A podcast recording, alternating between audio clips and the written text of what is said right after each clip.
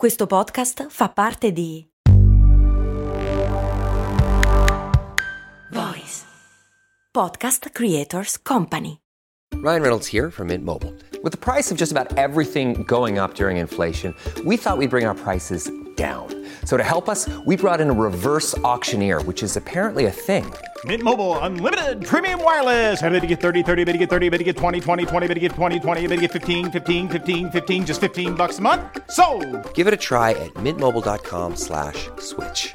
$45 upfront for three months plus taxes and fees. Promo rate for new customers for limited time. Unlimited more than 40 gigabytes per month. Slows. Full terms at mintmobile.com. Grazie a Eden Viaggi per aver offerto questa puntata di cose molto umane. Che bello, stai per partire, stai facendo la fila dopo il check-in per i controlli alla dogana dell'aeroporto quando ti ricordi che non hai lasciato a casa la tua motosega multiuso. Porca vacca. Cose molto, cose molto, cose molto umane. E siccome sei una persona intelligente sai che non vale la pena fare il furbacchione, per cui la lasci nel contenitore di coltelli e cose proibite prima del controllo. E dove finiscono tutte quelle cose lì? Questo è molto interessante, ma vale una puntata a sé, per cui partiamo da come funzionano da un punto di vista tecnologico i controlli all'aeroporto. Allora, quando passi sotto una cabinotta che suona finché non ti togli l'anello, Ok. L'orecchino? Ok. La cintura? Ok. Le monetine? Ok. L'accendino? Ok. L'altro accendino? E che accendino c'ha questo qua? Eh, già questo, lascia stare, non fare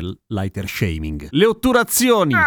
Ok, magari queste no. Ecco, quella roba lì non è altro che un metal detector esattamente come quelli che si usano in spiaggia, ma più grande dove ci puoi entrare dentro. Ma come funzionano i metal detector? In realtà è uno strumento estremamente semplice, cioè intorno alla cabinotta dove tu passi ci sono fondamentalmente delle bobine non troppo diverse da quelle che si usano per caricare il cellulare via wireless che emettono un campo magnetico. Quando tu passi all'interno di quel campo magnetico, il campo magnetico di te se ne frega, te lo dico proprio francamente. Quello che gli dà molto ma molto ma molto fastidio sono gli oggetti metallici che a loro volta generano di rimbalzo un secondo campo elettromagnetico. Quello proprio lo fa arrabbiare e infatti suona fortissimo. A quel punto ti devi fermare e a seconda degli strumenti che hanno a disposizione, quelli che ti fanno il controllo, ti tastano oppure ti passano un metal detector più localizzato per capire se ad esempio quello che suona è che ne so la zip del maglione e a quel punto vabbè non te la devi neanche togliere oppure che ne so il ginocchio in titanio perché può succedere anche quello naturalmente. Questo è il metodo più comune ma come ben sappiamo dopo il 2001 c'è stata una piccola stretta in quelle che sono le regole per viaggiare e non tutti gli aeroporti del mondo si accontentano del semplice metal detector. Negli Stati Uniti ad esempio sono diffusi dei metodi che altrove sono vietati come ad esempio lo scanner a raggi X, una vera e propria radiografia a tutto il corpo che però viene realizzata con emissioni a raggi X molto molto basse, per intenderci comunque più basse delle radiazioni che ti pupperai dopo viaggiando in aereo, perché sì, viaggiando in aereo si prendono delle radiazioni e anche questa potrebbe essere una puntata perché è un discorso lungo e interessante. Comunque sono delle radiazioni a bassa emissione che in realtà penetrano poco oltre o neanche oltre i vestiti, che però ovviamente mettono subito in evidenza oggetti proibiti. Gli aeroporti più tecnologicamente avanzati in paesi dove lo scanner a raggi X è vietato invece usano un altro tipo di scanner, quello a microonde, dove tu entri, iniziano a cuocerti finché non confessi che hai delle cose che non vanno, non è vero, non funziona così. Sono delle microonde che esattamente come i raggi X riescono a comunque penetrare oltre alla superficie dei vestiti ed evidenziare se ci sono oggetti e non essendo radiazioni ionizzanti non c'è nessuno di quei pericoli legati alle radiazioni. Le valigie invece se la passano un pochino peggio, come avrete notato, sbirciando sulla spalla di quello che guarda i monitor di fianco al tunnel dove passano le valigie. Avete in mente il nastro trasportatore dove lasciate la valigia e poi la vaschetta con le monetine e gli accendini e la fibbia e l'orecchino e le otturazioni?